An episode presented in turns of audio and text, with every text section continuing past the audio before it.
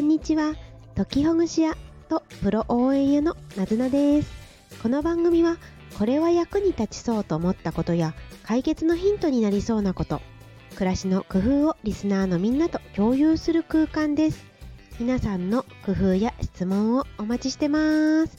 はい。昨日まで2日間にわたりまして、投資のことについてお話ししました。投資のすごくすごく、まあ、基本的なというか簡単な、だけどなんか聞いたことがあるけどよくわからないっていう単語についてお話ししました。いかがだったでしょうか？ねえ。なんかまだまだね、興味ないよという方もいらっしゃるかもしれませんが、まあ、よろしければぜひ聞いてみてください。あ、そういうことだったのか、なんていう風に興味が湧いてくるかもしれません。はい。えっ、と、本日なんですけれど、台風のことや台風の対策とかについて私がしてることなどを話したいと思います。ね、今、えっと、沖縄付近に台風がね、被害をいろいろもたらしていて、で、今後九州を南から北にかけて登ってって、で、秋の登っていくというか、まあ、北にね、北上して、で、朝鮮半島や中国大陸の方へ抜ける見込みという感じなんですかね。ね、まだどんな風になっていくのか、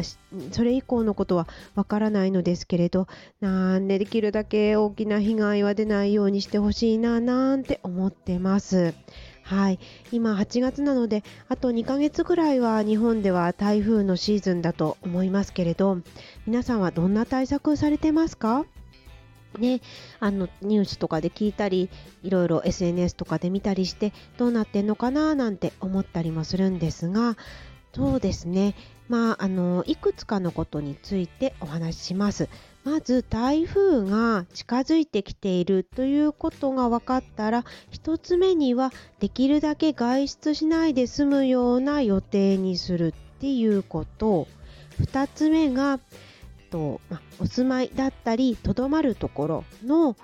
ハザードマップを見るということ。これ2つ目ですね。ハザードマップを見るということ。で、3つ目が停電対策をするということですね。はい。で、それ以外にももちろん細々いろいろあるとは思うんですけれど、おおむねこの辺りかななんて思いました。はい。で、なんで私がこんな話してんのよというとですね、私防災とかハザードマップが大好きで話をしてます。はい。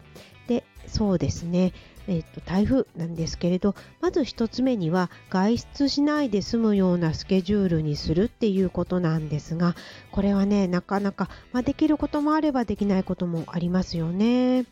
会社にお勤めだったり、学校に通学してたりか、特にその会社が、えーと、家でできないタイプのお仕事。例えば、うん、そうですね、病院に勤務されてるとか、保育園の先生とか、介護施設で働いてるなど、その場に行ってでないと仕事が難しいとか、まあ、皆さんのお世話をするっていうようなタイプのお仕事ですと、まあ、自分のこともそうですけどそれと同じぐらいそのね見てる方たちのことも考えないといけないですよね。あの本当にありがとうございますっていう感じではあるんですが、まあ、ですがそうではなくって自分自身のプライベートの予定だったりっていうのはまあ、できるだけ外出しないように済むように変えるっていう、まあ、努力というのかな、ね、工夫が必要かなというふうに思っています。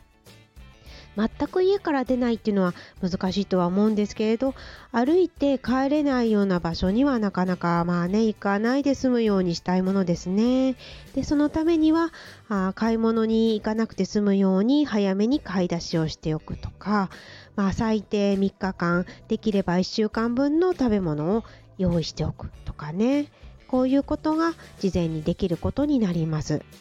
同じその被害地震あすいませんえっと自然災害の中でも、ま、台風の話今日してますが他にも地震と比べると地震って対策はしているけどいつやってくるかわからなかったりしますよね。それに対して台風はある程度予測ができるのでなのでまあねあのー、何日か後にやってきそうだっていうことが分かったら事前に予定を組み直す買い物には早めに行っておくっていうことが対策できるかなと思いました。で2つ目なんですが、えー、家にとどまるのであればお住まいのところのでもしホテルであったり外出しているのであればその場所のハザードマップを見るということになります。行政、えーと、市町村とかからですね渡されている紙のハザードマップもありますし今は大体の市町村で、えー、ま、インターネット上で PDF ファイルなどで見ることもできると思いますので、ま、例えば何々市っていうところとハザードマップっていう単語で検索をかけてみるっていうことがあります。そしてもっと使いやすいのが重ねるハザードマップというサイトです。こちらは、えっと、国土交通省と国土地理院だったかな、はい、があの運営しているサイトでで地図を見ることができてその地図からそこがどんな風な危険性が起こりうるかっていうことが見ることができる地図になります。はい、で、えー、先ほど私ハザードマップと言いましたけれどハザードマップってさまざまな種類のあのハザードマップ危険マップがあるんですよね。で台風に関して言うと大雨洪水土砂災害あと海に近いところにお住まいの方は高潮ですかね。はい、で高潮は作られてないところもあるかもしれませんが、まあ、あのさっき言った洪水のハザードマップや土砂災害のハザードマップはだいたいどこの、えーと、市区町村でも作られていると思うんで、まあ、これを見たりとか重ねるハザードマップサイトを見るっていうのがいいかと思います。でここで見るのが自分の家なりそこのとどまるところがどのくらいのまあそうですね特に洪水ですかねどのくらいのそのうーん浸水被害がありそうなのかっていうことですよね。でこれが3メートル以下のところであればそこにいるのが2階以上であればその2階以上でとどまって避難ができますよね。だいたい1階の高さっていうのは3メートルなので3メートルよりも少ない浸水最大で浸水する危険があるのが3メートルよりよりよりも少なければ、まあ、2階以上に退避すればまあ大丈夫と大丈夫とね私が言えるわけじゃないんですけど、まあ、危険度としては少なくなってくるっていうのが読み取れますよね。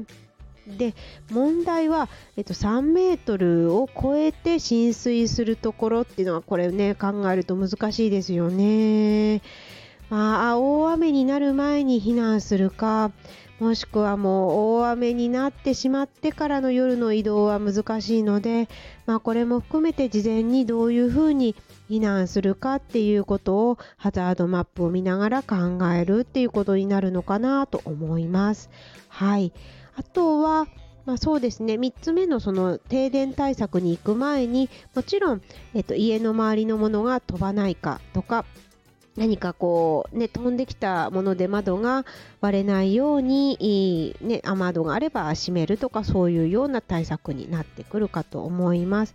で、え停電ですよね停電は自分のその場所がそこまでの台風被害に遭わなかったとしてもあの関係するものですよね自分のところに送られてくる電気の送電線が被害を受けると電気が止まっちゃうっていうことはありうるのでなので自分の住んでる地域が直接にうん、あのままさにこう台風被害を受けるっていうわけじゃなくても近いところだったら気をつけておいた方がいいんじゃないかなって私は思います。で具体的に何するかというとまずはスマートフォンの充電ですかね。もしくは、えー、もしくはじゃないや。あと合わせてスマートフォンの充電器に、えーと充電しておく。これきっとねすごく大事じゃないかなと思いますでそれ以外にもポータブル電源とかねそういう充電器を持っているんだったらそこに電源にため電池電池じゃないや電気か電気を貯めておくということが大事かなと思いましたあと、そうですね、えっ、ー、と、ライトですよね。照明。照明をあの用意しておくとか、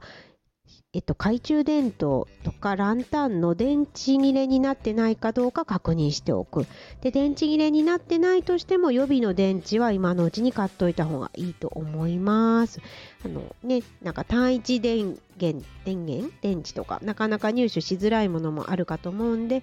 今この段階で大雨だったり風があったら外に行かない方がいいと思うんですけどまだ今のところだったら外に出てもあの大丈夫。今はまだ風強くないっていう場合であってはあの電池がもしなかったら電池を買ってきた方がいいんじゃないかなと私は思いました。はい。でそれよりも詳しいことはきっと防災アドバイザーの方や防災士の方がいろいろ発信してると思うのでそちらをご覧になってください。では皆さんできるだけ災害の被害に遭わないようにあのやり過ごせたらいいなと思ってます。はいなずなでした。コメントお待ちしてます。またね